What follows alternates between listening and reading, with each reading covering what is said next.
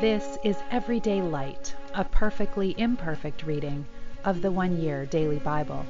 I'm Molly, a fellow pilgrim on the road to the kingdom, and it is a joy to have you traveling this journey with me, with the Word of God as a lamp to our feet and a light to our path.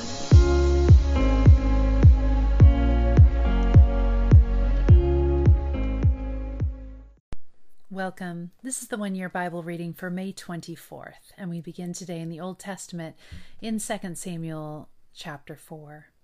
When Ishbosheth, Saul's son, heard about Abner's death at Hebron, he lost all courage, and all Israel became paralyzed with fear.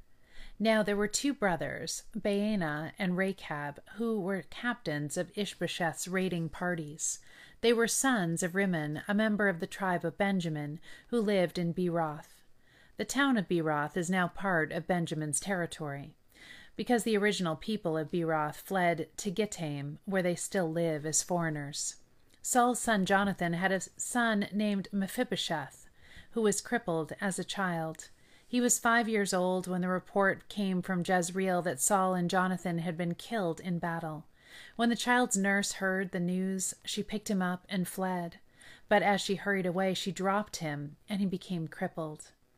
One day, Rechab and Baena, the sons of Rimmon from Beeroth, went to Ishbosheth's house around noon as he was taking his midday rest. The doorkeeper, who had been sifting wheat, became drowsy and fell asleep. So Rechab and Baena slipped past her. They went into the house and found Ishbosheth sleeping on his bed. They struck and killed him and cut off his head. Then, taking his head with them, they fled across the Jordan Valley through the night. When they arrived at Hebron, they presented Ishbosheth's head to David. "Look," they exclaimed to the king, "here is the head of Ishbosheth, the son of your enemy Saul, who tried to kill you. Today the Lord has given my lord, the king, revenge on Saul and his entire family." But David said to Rechab and Baena, "The Lord, who saves me from all my enemies, is my witness. Someone once told me, 'Saul is dead,' thinking he was bringing me good news. But I seized him and killed him at Ziklag. That's the reward I gave him for his news. How much more should I reward evil men who have killed an innocent man in his own house and on his own bed? Shouldn't I hold you responsible for this blood and rid the earth of you?" So David ordered his young men to kill them, and they did. They cut off their hands and feet and hung their bodies beside the pool in Hebron. They took Ishbosheth's head and buried it in Abner's tomb in Hebron. Then all the tribes of Israel went to David at Hebron and told him, "We are your own flesh and blood. In the past, when Saul was our king, you were the one who really led the forces of Israel. And the Lord told you, 'You will be the shepherd of my people Israel. You will be Israel's leader.'" So there at Hebron, King David made a covenant before the Lord with all the elders of Israel, and they anointed him king of Israel. And you might ask, wasn't he already king? And in fact, this is the third time he's been anointed king. The first time privately by Samuel, the second time as king over Judah, and now as king over all of Israel. David was 30 years old when he began to reign, and he reigned 40 years in all. He had reigned over Judah from Hebron for 7 years and 6 months, and from Jerusalem he reigned over all Israel and Judah for 33 years. David then led his men to Jerusalem to fight against the Jebusites, the original inhabitants of the land who were living there. The Jebusites taunted David, saying, "You'll never get in here. Even the blind and lame could keep you out." For the Jebusites thought that they were safe. But David captured the fortress of Zion, which is now called the City of David, which is Jerusalem. On the day of the attack, David said to his troops, "I hate those lame and blind Jebusites. Whoever attacks them should strike by going into the city through the water tunnel." That is the origin of the saying, "The blind and the lame may not enter the house." So David made the fortress of his home, and he called it the City of David. He extended the city, starting at the supporting terraces and moving inward. And David became more and more powerful because the Lord God of heaven's armies was with him. Then King Hiram of Tyre sent messengers to David along with cedar timber and carpenters and stonemasons, and they built David a palace. And David realized that the Lord had confirmed him as king over Israel and had blessed his kingdom for the sake of his people Israel. After moving from Hebron to Jerusalem, David married more concubines and wives, and they had more sons and daughters. These are the names of David's sons who were born in Jerusalem: Shammua, Shobab, Nathan, Solomon, Ibhar, Elishua, Nepheg, Japhia, Elishama, Eliada, and Eliphelet. When the Philistines heard that David had been anointed king of Israel, they mobilized all their forces to capture him. But David was told they were coming, so he went into the stronghold. The Philistines arrived and spread out across the valley of Rephaim. So David asked the Lord, "Should I go out to fight over the Philistines? Will you hand them over to me?" The Lord replied to David, "Yes, go ahead. I will certainly hand them over to you." I appreciate that David continues to ask, even though he knows he is in the Lord's favor, unlike we saw with Saul. So David went to Baal-perazim and defeated the Philistines there. "The Lord did it," David exclaimed. "He burst through my enemies like a raging flood." So he named that place Baal-perazim, which means "the Lord who bursts through." The Philistines had abandoned their idols there, so David and his men confiscated them. But after a while the Philistines returned and again spread out across the valley of Rephaim. And again David asked the Lord what to do.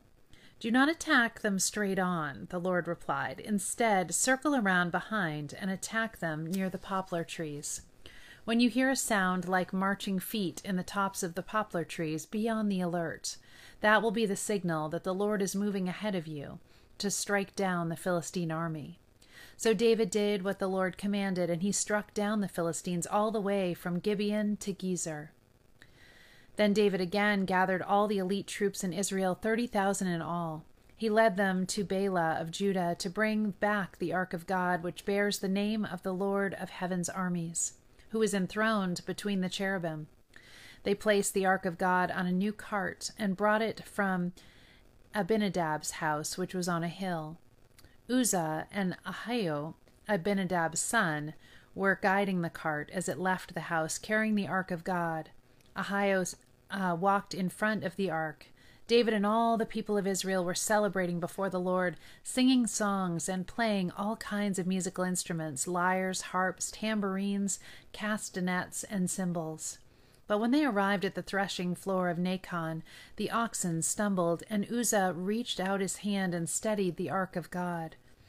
Then the Lord's anger was aroused against Uzzah, and God struck him dead because of this. So Uzzah died right there beside the ark of God. David was angry because the Lord's anger had burst out against Uzzah. He named that place Perez Uzzah, which means "to burst out against Uzzah," as it is still called today. David was now afraid of the Lord, and he asked, "How can I ever bring the ark of the Lord back into my care?" So David decided not to move the ark of the Lord into the city of David.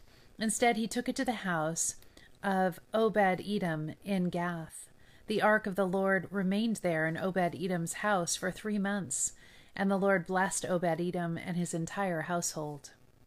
Then King David was told, "The Lord has blessed Obed-Edom's household and everything he has because of the ark of God." So David went there and brought the ark of God from the house of Obed-Edom to the city of David with a great celebration. After the men who were carrying the ark of the Lord had gone 6 steps, David sacrificed a bull and a fattened calf. And David danced before the Lord with all of his might, wearing a priestly garment. So David and all the people of Israel brought the ark of the Lord up with shouts of joy and the blowings of ram's horns. But as the ark of the Lord entered the city of David, Michal, the daughter of Saul, looked down from her window. When she saw King David leaping and dancing before the Lord, she was filled with contempt for him. They brought the ark of the Lord and set it in its place inside the special tent David had prepared for it, and David sacrificed burnt offerings and peace offerings to the Lord. When he had finished his sacrifice, David blessed the people in the name of the Lord of heaven's armies. Then he gave to every Israelite, man and woman in the crowd, a loaf of bread, a cake of dates, and a cake of raisins. Then all the people returned to their homes. When David returned home to bless his own family, Michal, the daughter of Saul, came out to meet him. She said in disgust, How distinguished the king of Israel looked today, shamelessly exposing himself to the servant girls like any vulgar person might do. David retorted to Michal, I was dancing before the Lord, who chose me above your father and all his family.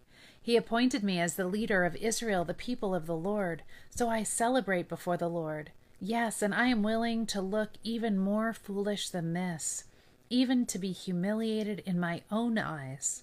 But those servant girls you mentioned will indeed think I am distinguished. So Michal, the daughter of Saul, remained childless throughout her entire life.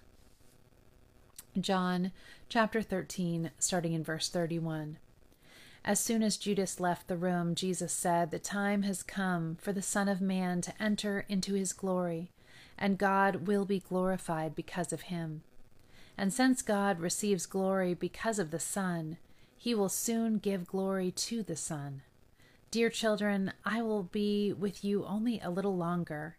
And as I told the Jewish leaders, you will search for me, but you can't come where I am going. So now I am giving you a new commandment. Love each other. Just as I have loved you, you should love each other.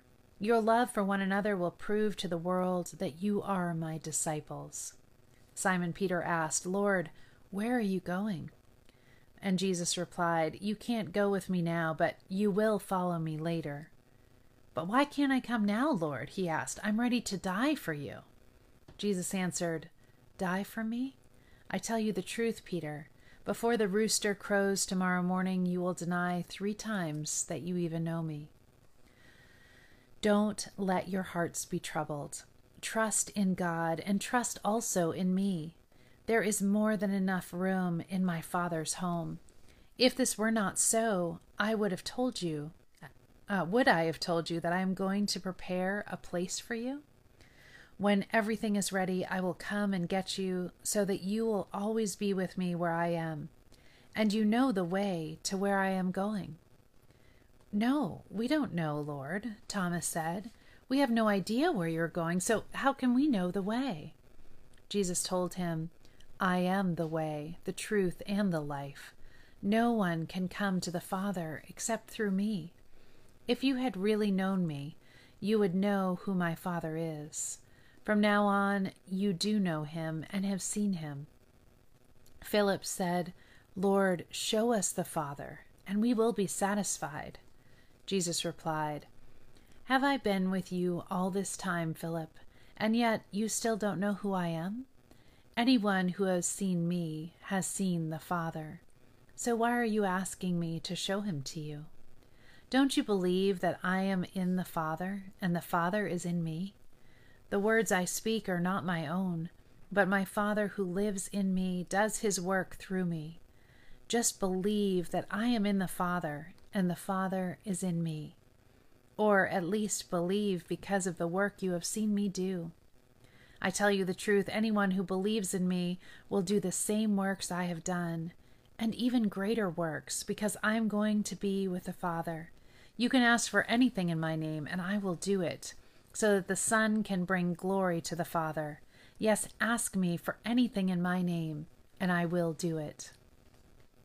Psalm 119, beginning in verse 17. Be good to your servant, that I may live and obey your word. Open my eyes to see the wonderful truths in your instructions. I am only a foreigner in the land. Don't hide your commands from me.